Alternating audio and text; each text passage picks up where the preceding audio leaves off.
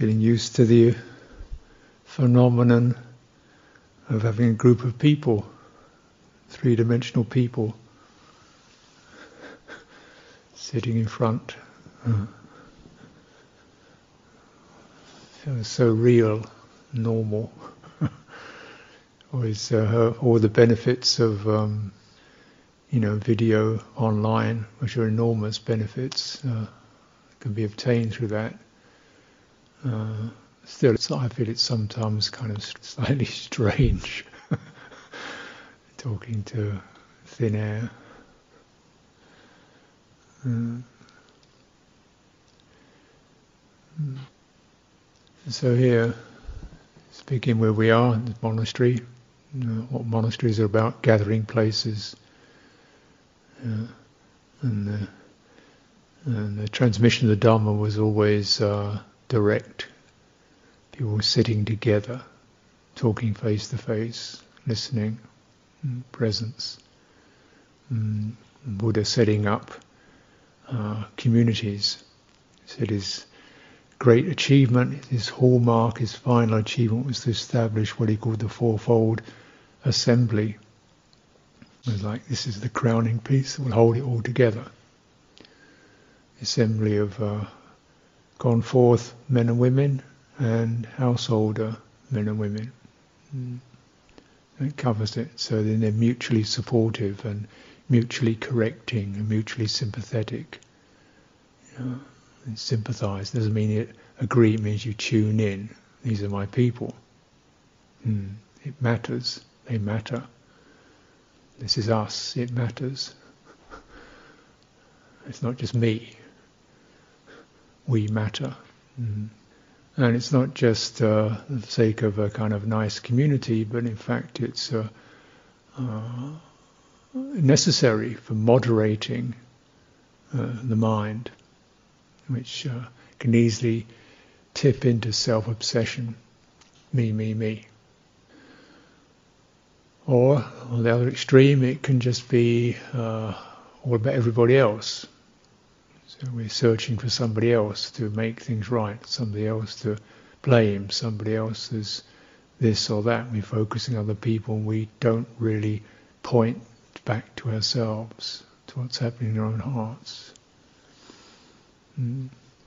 And so essentially community is that which we find ourselves. We find ourselves by noticing how we are with others, how others affect us, and we find our truth, our balance. Mm. Not drawn out, searching for something from somebody else, yeah. projecting fears, desires onto other people. Mm. Not, you know, running inwards, ignoring everybody else, uh, holding on inwardly, but somehow spanning all of it. Mm. Normalizing. Normalizing. And not just people, but environment. How we are with creatures, with atmospheres, with living places. A lot of attention giving monastic training and suitable environment. Kuti, keeping your kuti tidy, looking after the forest, looking after the place you're living in, caring for guests. Mm there is sweeping around our environment, social environment, human environment, physical environment, and of course our karmic environment, which is the essence of it all. Things that have happened in the past that we regret or rejoice over, teachings that we remember and cherish, uh, things we have to forgive ourselves for. You know? things we have to forgive others for, memories, perceptions, impressions. We live within this multifold field, uh, uh, operates in terms of space and time. Really, we're not separate. Mm. Heart, mind, is poised, lives within this field. of impressions.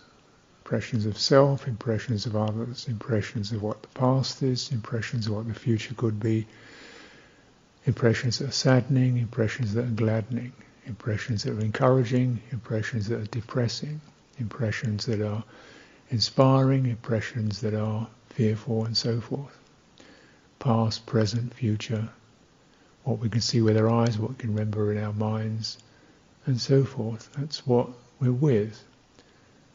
Yeah. And that's, hmm. and now we can lock onto any of that, get into some kind of obsessive state around something I did five years ago. I'm still chewing over and feeling regret and remorse over, or bitter, or mistreated. Yeah. Or somebody I knew ten years ago, I feel a self grief, loss, bereavement, or some kind of irritating experience. Hmm. We can lock on to these things. We can lock on in the present moment to this person does this, they drive me crazy. Why is he always like that? Why does she never do this? We can lock on to that. We can lock on to ourselves. Why am I like this? Why can't I be like that? How am I ever going to be this way? Why am I always that way? And these, when we lock on, it's locking on attachment, it's called, you can be sure suffering and stress will follow. If you haven't got it yet, it will certainly be coming in. it's a result of attachment within the field generates these discrete objects called myself and others. Myself in the past, myself in the present, what I will be in the future. That's an object that arises in our mind. Other people in the present, other people in the past, other people in the future. Mm. That arises in my mind. Dhammas. These are dhammas. We look around, we see buildings, trees, so forth. How does that affect us? Spacious, open, delighted, or we feel congested, crowded, too much traffic, too many people, buildings. You know, affected externally, mm, affected internally. You know, physical conditions, energy problems, health, affected internally. Mm mind states, affected internally, affected externally. And it's not, you know, just external is other people. No, external is everything we take to be outside ourselves. It can be the weather, it can affect you. Sunny day, you suddenly feel bright, positive. You know, two weeks of April, first two weeks of April in Britain is just like it's a garden, beautiful. Wonderful. You feel yourself, spirits lifting up, the birds are singing, the flowers are coming out. Great. Last two weeks of November, you think, oh my goodness, how long is this going to go on for? Everything's dying, dying, dying all around you. Things are falling apart. And then you've got like three or four months of this grey, dark. and some people like it, but it certainly has an effect.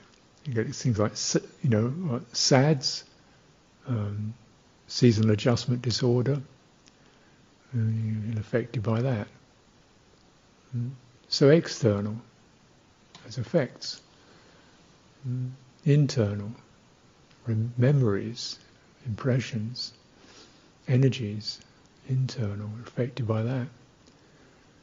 Any of this, we get locked in. And Attachment. Attachment. Do we get out of here? How do this? How do I want to get out of here? You don't get out of the field. You're still in. The, you're in the field. Uh, maybe the the colours change, but you'll still be in the field. In that field of dhammas arising, and you'll still be in the same predicament. Lock onto any of it, you're going to suffer.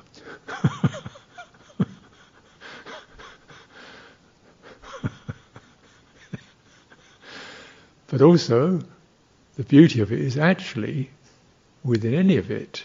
If you don't lock onto it, you don't have to suffer. You can be living in Walthamstow or Nigeria. You don't. know, if you don't lock on, you don't suffer. You're living with people on your own, if you don't lock, no attachment, you don't suffer. yeah. Yeah. So we really, you know, in the monastery we establish these uh, cultivations. One is cultivation externally, say community life, looking after the place. It's not just to make a place some showpiece, but actually it's, it is a cultivation of care, attention, but recognize, you know, as you're doing it, the main practice is just to be caring and attentive to the external, noticing where you get frenzied, trying to make it all work and perfect and tidy and absolutely spick and span, where you get frenzied and obsessive, where you get casual, oh goodness me, who cares? I didn't come here to do gardening, I didn't come here to do bricklaying, I didn't come here to do cooking, I didn't come here to do washing up, I came here to get enlightened.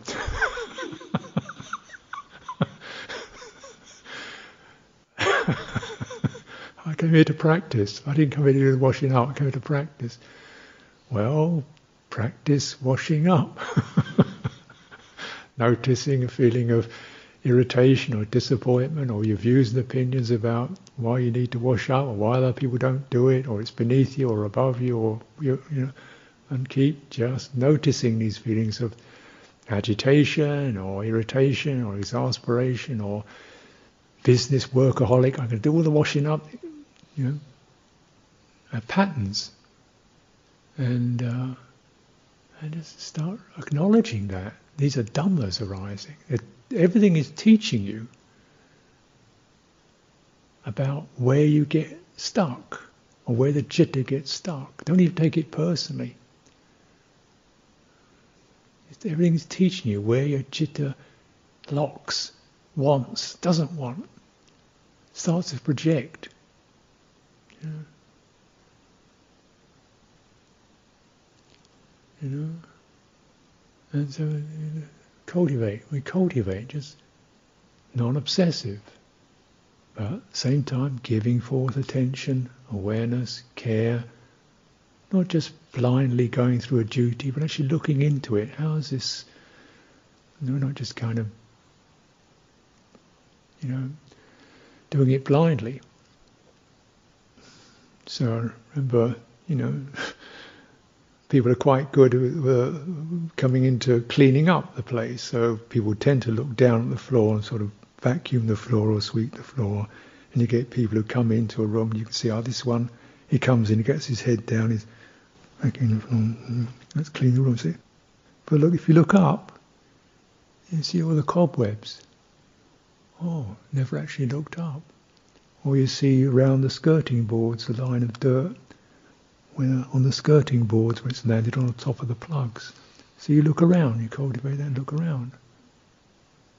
Have that wide spanning attention. Recognizing you do it today and tomorrow it will still be dirty and you do it again. And tomorrow it will still be dirty and you do it again. And today you sweep the leaves and tomorrow there'll be more leaves. It never gets done. But we're not trying to get it done. We're just cultivating thorough, deep attention, careful awareness, non-obsessive, open to the field what we're in. And this means people, obviously, cultivating hostly cultivations towards people and creatures that live we share this planet with. You know, so I've been having trying to enter a more positive relationship with my rats. I live around my kuti. We've had a bit of negotiations over territory, and I've quite, you know, I've grown quite fond of rats. I no longer have a kind of ooh rat feeling. Rat is just a little animal running around and needs shelter, okay? But please don't chew my you don't know. I'm sorry if you don't understand that, put some chicken wire down. Please don't dig under the chicken wire. Okay, we've got to dig the chicken wire in deeper to emphasize this point. But I don't want to harm you. Quite happy to see you running around. But don't have to chew my kuti.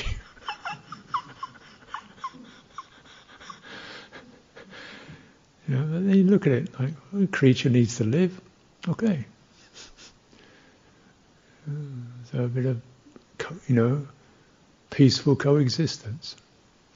cultivate like this, rather than immediately, oh, rat, nasty, nasty, kill it, kill it, kill it.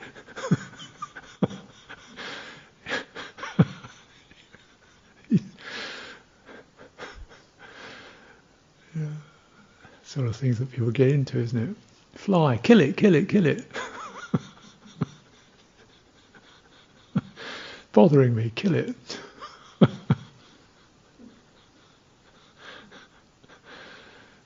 There's a little bit of mutual awareness, you know, creature, living creature, you know, I don't own the planet, let's get on.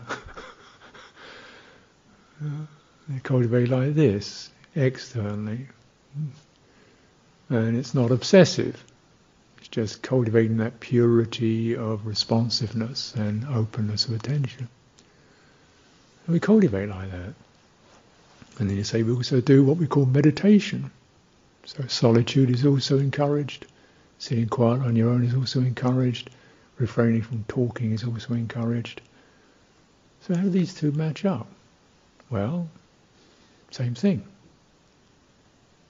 Hmm. Because when you cultivate internally, you open up and there, there's physical feeling I don't really like, but okay energies are not quite the way I'd like them to be, but that's okay. Obsessive thought in my mind, uh huh. okay, let's just manage peaceful coexistence. Open, don't lock onto it, any of it as myself, or any of it shouldn't be here. I shouldn't be feeling what I'm feeling. I should be feeling more confident, more happy, more inspired. I'm not. Stop making this self out of it and just relating to what arises. These are dhammas. And you do the same. So once you learn externally, you learn internally, same same skills. Once you learn internally, you cultivate externally, same skills. And eventually the, the boundary between internal and external begins to dissolve. And you just, and you notice what signals arise, internally, externally. What are the signals that arise? Something that, what's he doing? Oh, they think this. Oh, I'm not that. You know, you can feel it ripple in your nervous system. These signs and signals, it's called dhammas arising. Pleasant, you know, happy expectation. Mm, careful, it might not happen dreadful expectation. Relax now, it might not be the case. Projection about other people. I don't feel very good with him or her. Just, that's worry and fear. Deal with it. Now, okay. And just cultivating that widening and opening and steadying within the field. Yeah. And it may seem like you're dealing with a lot of discrete phenomena, but actually you're staying in one place and widening from that one place. You find a stable point. This is Dhammas. This is how it is. This is how it is now. At one point. It's like this now. We'd like it to be another way, we want it to be another way, we, but it's like this. Now, that's your one point. How's that feel? Mm. Okay. Let's just start dealing with the agitation, my expectation, feeling I should get something, make something happen, be somebody, feel a certain way, have a particular mind state. Let's just deal with that craving. And it's like this now.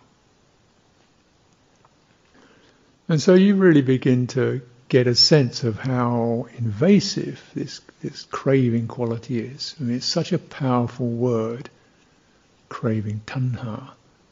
And you probably think, I don't crave very much. I don't particularly want to drink. I don't crave television. I'm not what, craving. What's what craving? You'll find out. Essentially, the most fundamental thing we crave is a self. a self who's solid, permanent, lasting, impregnable, clear, bright, constant. That's what I want. I want to be solid, impregnable, right, clear, happy, positive, bright, unfailing. That's what I want. And maybe this is going to get me there. Well, sorry.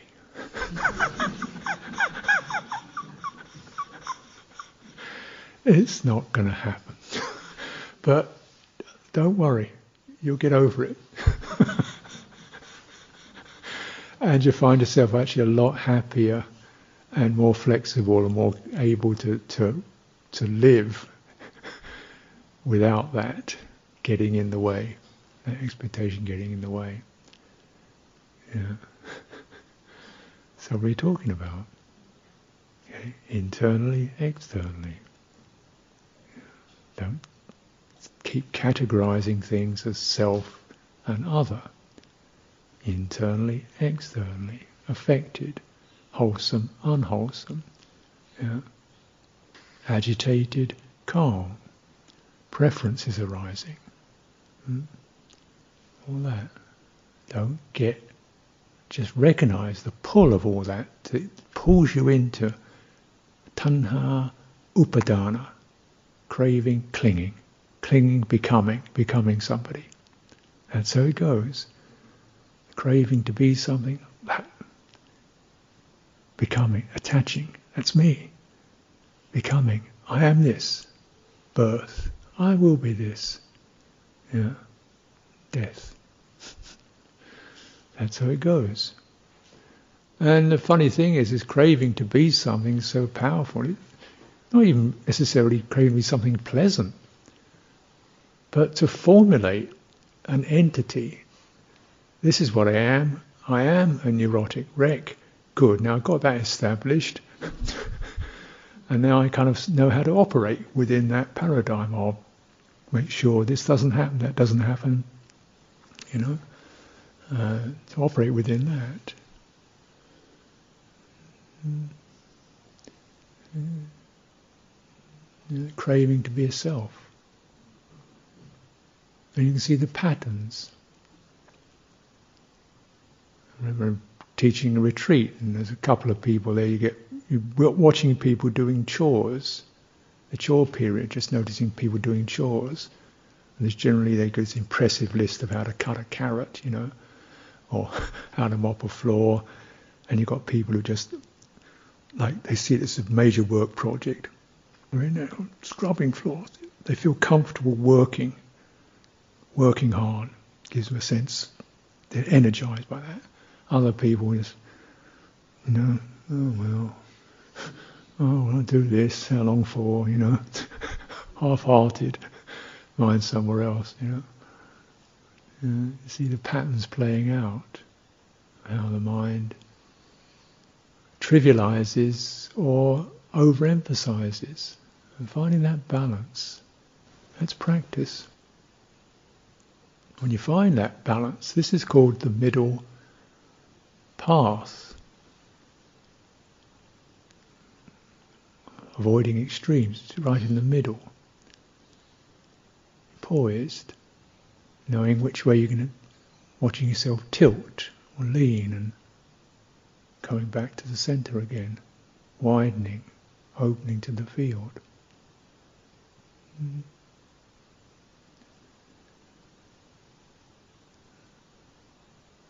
This is so it covers all of it.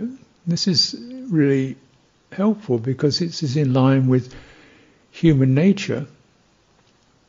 One of the aspects of human nature is we, we seek to normalize. It's both a social instinct and even a neurological instinct. Mm. So obviously, when people get together, they want to kind of shake hands or make gestures. Okay, you're welcome or fine. Where am I supposed to be? Good. What's the rules? What's the protocol here? Where do I sit? Where do I go? Okay, now I'm I'm normalized. I know the scene. You know, I'm okay with it. Yeah. That's standard, isn't it? People do that. You generally make gestures to make people feel, well, you're welcome, please. So they feel normalized. We normalize the agitations can cease. Where we are. Okay, we can start to operate. Of course, it doesn't always work because, as you can recognize, even though uh, like uh, communities make a lot of sense, they're very rare. Most people find it difficult to live with more than one other person. Even one person can be a bit of a challenge. But when you've got six, seven, ten, most people cannot do that. Yeah. Because, you know, a lack of a norm. It's just my opinion, her opinion, his tastes, her preferences, and so forth. And we try to work it all out. And that's gets so complicated. You think, oh, you know, ten of us get together, to decide what we're going to eat on Friday, who's doing the washing up on Saturday, and whose turn it is to do the. Oh, I still just live on my own and deal with all this. And so that that's pretty much the case, isn't it? We seek to normalize, but it's pretty difficult because most people are trying to normalize by adding up, getting the details right, who does what, and seeing each other as separate entities. Now, in Dhamma practice, we normalize around Dhamma, first of all. So the Dhamma is sometimes called the norm. It means let's generate goodwill, let's generate conscience and concern, let's generate mindfulness and awareness, let's generate, you know, ethical balance. Find your way in this. Find your way in this. Everybody generate that because you can know it. You can know it in yourself. So you normalize, but actually knowing where in your own heart there's that norm, where there is goodwill, where there is awareness, where there is mindfulness, where there is conscience and concern. Say, this I can know directly. It's not a protocol on a piece of paper. It's something I can feel, I feel good about. I normalize around that. And then begin to cultivate that. And when a group of people do that, then you get a community. So you work not on the external details, but the internal, directly accessible, directly realizable beauties of the heart. Let's do that and work from there. And then gradually the details of how we can operate begin to take shape. And they're probably going to be changing. And we get it wrong. We get it wrong, but it doesn't matter because everything's a learning and you say you haven't lost the norm of the Dhamma. And monastic communities particularly are uh, quite remarkable really because they're often, well our ones, particularly in the West, are often multinational, multicultural, and people are coming and going. So how do you manage to maintain a sense of stability and norm when you've got people coming and going, new people, some seasoned people leaving, going somewhere else, newcomers coming in, because they're tuned to the norm of the Dhamma. And you generally, the principle generally in forest monasteries, some newcomer comes in, make them welcome, give them a few days to just check things out, find out where things are, and feel comfortable in themselves, and then they can start to fill in the protocols. So you start with normalizing around the Dhamma. And once you get that right, then you don't have any issues with the various duties and tasks and so forth. Because they're just, they correspond to something to be accomplished by mindfulness, that can bring forth integrity and concern, create manifestation of goodwill, you do it. Why not?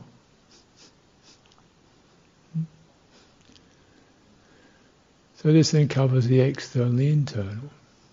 Hmm. You can see how important that normalizing is, because until we feel normed, settled in our situations, mind never really settles down. Yeah? Even when you're practicing on your own, the Buddha says something like sit at the root of a tree. Put aside regret, doubt, covetousness and grief over the world. Normalize. Here I am, it's like this now, tree behind me, canopy, shelter, safe, comfortable. Okay. Having done so, bring awareness, bring mindfulness to the fore, and what you notice when your fundamental bodily sense is normalized, you notice breathing. Because that's the inner normalizing agency of the body. It settles us, it calms us. You could say it's the moderator of the nervous system. So rather than, okay, I've got to find some place I can be quiet, sit down, everything to bother me and focus on my breath, mm, not quite.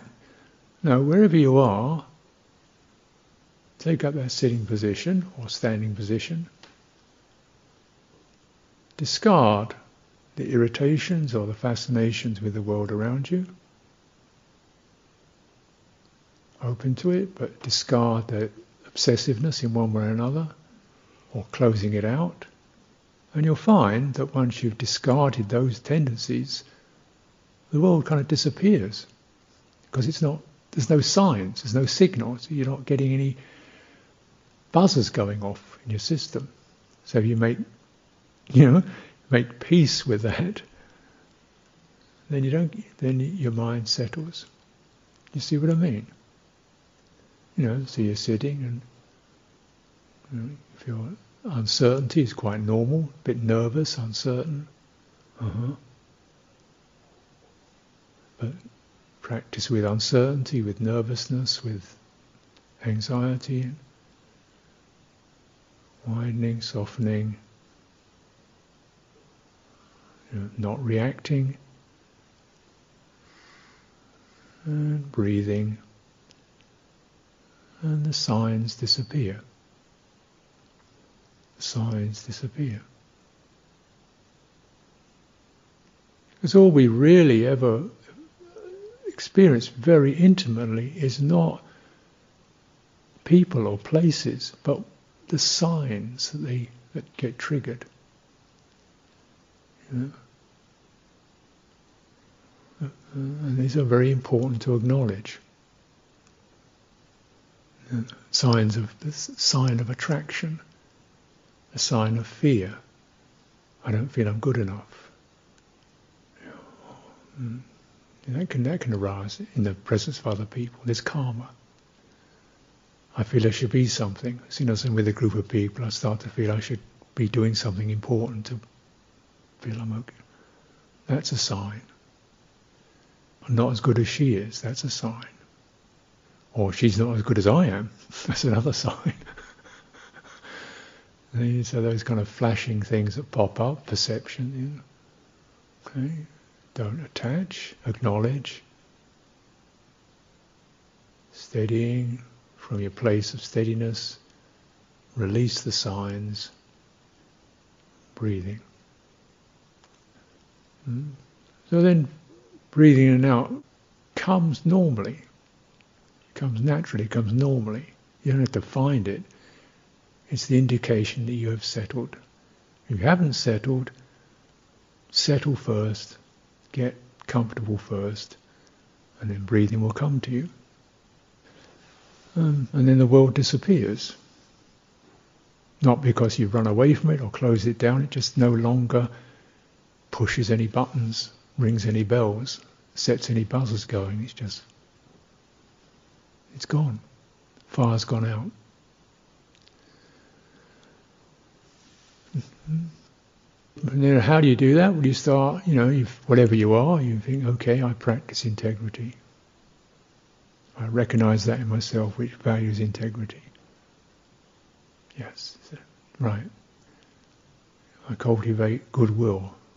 I notice that. I generate that. Mm.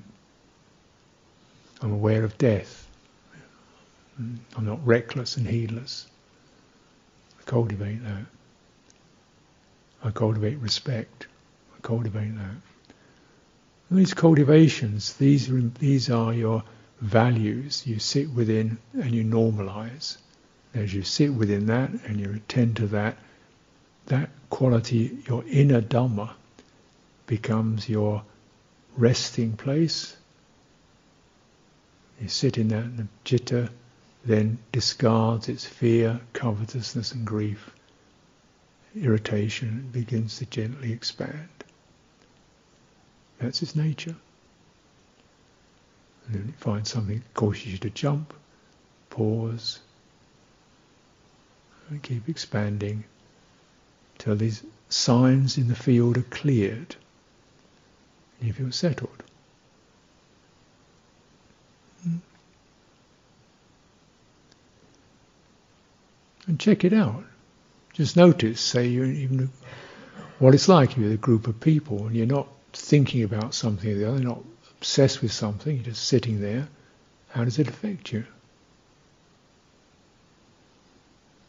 You feel like the odd one out. Maybe that's quite common. You feel slightly nervous or strangely fidgety, that's not uncommon. Wherever the signs arise, however, you lock onto them, there will be suffering, and unskillful habits will arise. So you meet those and relaxing, relaxing, relaxing through that. Living community, the way it goes is dependent on how your mind operates. You can find some particular feature of somebody's behavior really annoys you. Eventually, that becomes the dominant perception. you know, that thing he does or that thing he doesn't do. So when you see them, you, that sign, that bell starts ringing. There's the lazy so and so. There's the obsessive so and so. There's the one who always does this. There's the one who never cleans up. There's the one who doesn't switch the light off. There's the one who, you know, doesn't listen. Something like ding, ding, ding, ding, ding. Ah, I think I've met a teacher. Very good, I've met a teacher. Okay, what do I do with this? Yes, back, step back. don't lock horns with it. Let's step back. I don't run away from it, just step back, widen, soften. And you find there's a quiet place that you can rest it. This is skillful. And then you begin to see, I don't need to just keep pumping out ill will. Maybe she is, maybe he isn't, maybe he does, maybe he doesn't. But I don't need to have this churning of irritation and ill will. It does me harm. So you just step back. And you learn that in community life. Not just over things like that. You can find yourself like you're suddenly monasteries particularly very quiet and then maybe 200 people turn up. Oh my goodness me, I feel overwhelmed, flooded 200 people, this room is crowded with people. You know. Just step back. Sign of devotion, the sign of people enthusiastic. Don't lock into it, just sit back. Yeah. You go to a meeting, we have meetings, so generally the meeting is about work or business meeting where somebody's got maybe four or five topics come up on the agenda, da da da da da, You think, oh my goodness me, there's so much going on here. Step back from that over-engaged, but don't space out. Find the middle way. You're just listening. Uh-huh. Uh-huh. Uh-huh. Uh-huh. Mm. What you choose to engage with from a place of meaning. This matters.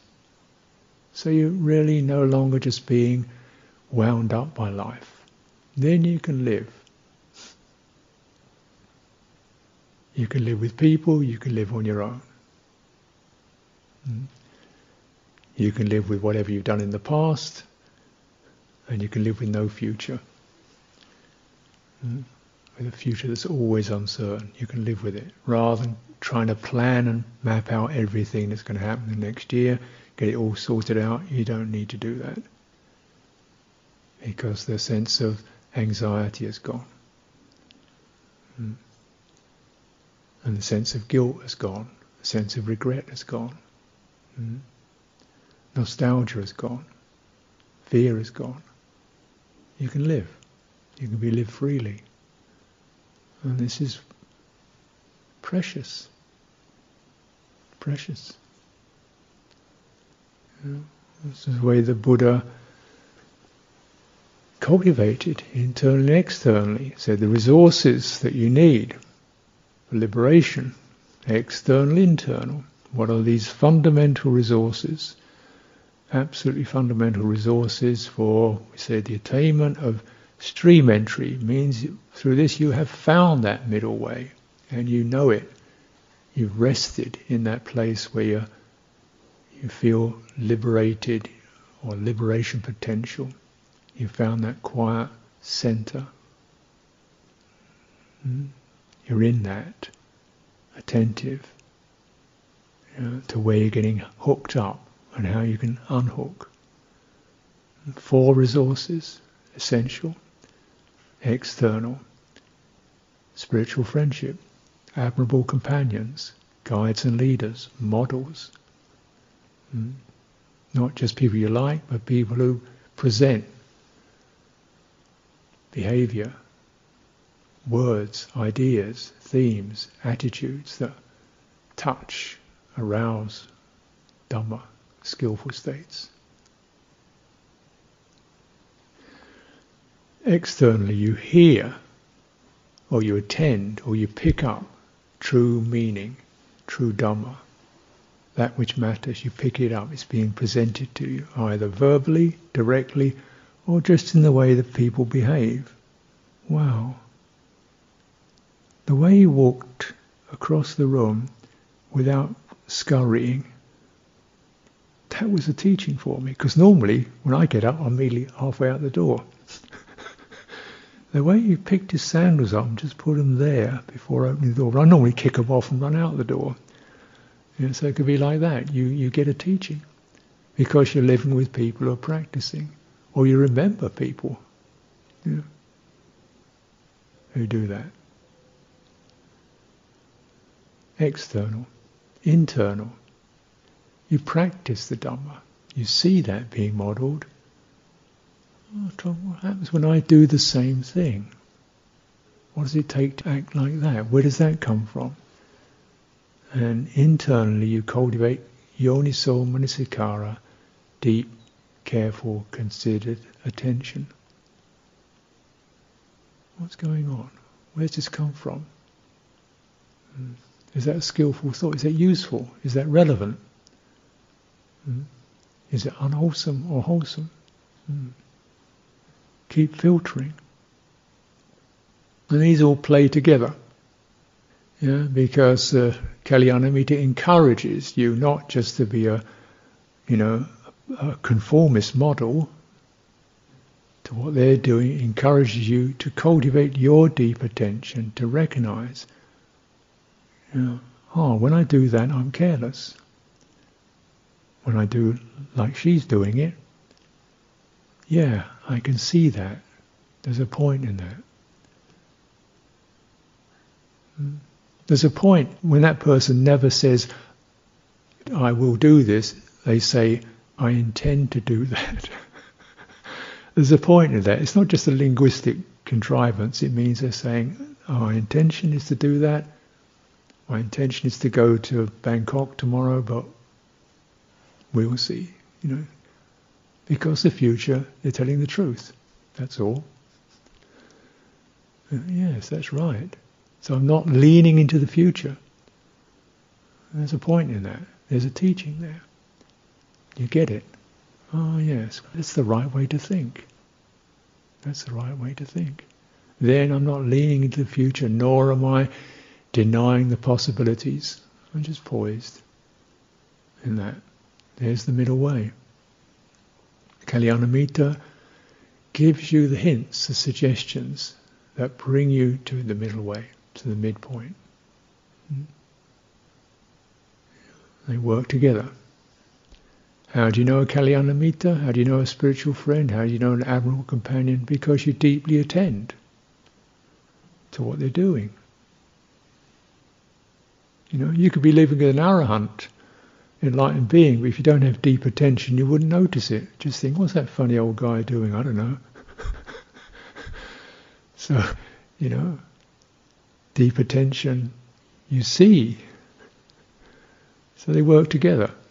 Kalyanamitta encourages deep attention. Deep attention helps you to notice the people who are just so, so superficial friends, look good but actually got no depth to them, and the ones who are there's some depth there. You you attend carefully. Yeah. And you you know you can be reading a thousand books, but you don't get a single piece of true Dhamma arising because it's just words drifting through. And the Buddha said, rather than a thousand wasted words, a single word of truth is better. Even no words, just watching, picking up the true Dhamma. And you get that because practice. You know what you can practice with. And generally, when you hear a Dhamma talk, there may be three phrases in that that you get. That's fine. That was that was the Dhamma for you. It's not everything I've said or anybody says. It's just the three phrases or the the piece that triggered something in yourself. That's what it's like. Like that. So we're not saying I, I couldn't get it or I couldn't understand it or no, you understood the bit you could right now. And maybe tomorrow will be something else. Hmm. So we live like that. We don't leave your center. And let it flow over, see what you pick up. But when you're in a field where you're getting those signs, the sign of the Kalyanamitta, the sign of admirable companions, the sign of people who inspire, model. You think, yeah, this is truly suitable for me to deepen my attention to what they're doing and saying and not doing and not saying.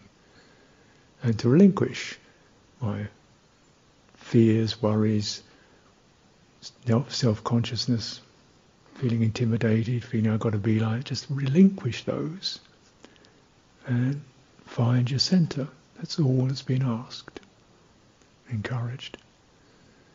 When you hear Dhamma, you don't have to remember it all, fit it into some conceptual system. Just notice the pieces, the elements that light you up.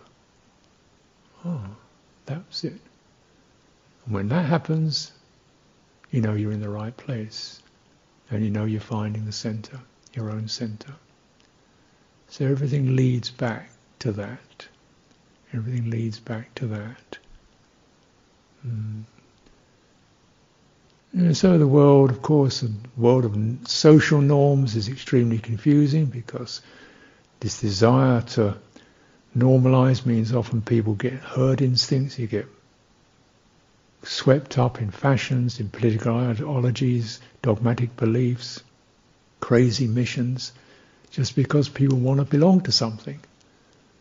But we're not trying to belong to a society, we're trying to normalize around Dhamma. And in the true society, the fourfold assembly, that's the true society that arises in our awareness. mm, near and far. People far away geographically come close in our hearts. People who passed away come close in our hearts. Yeah. And so this is the true assembly that we normalize around. Mm. So, uh, offer this for your reflection, encouragement.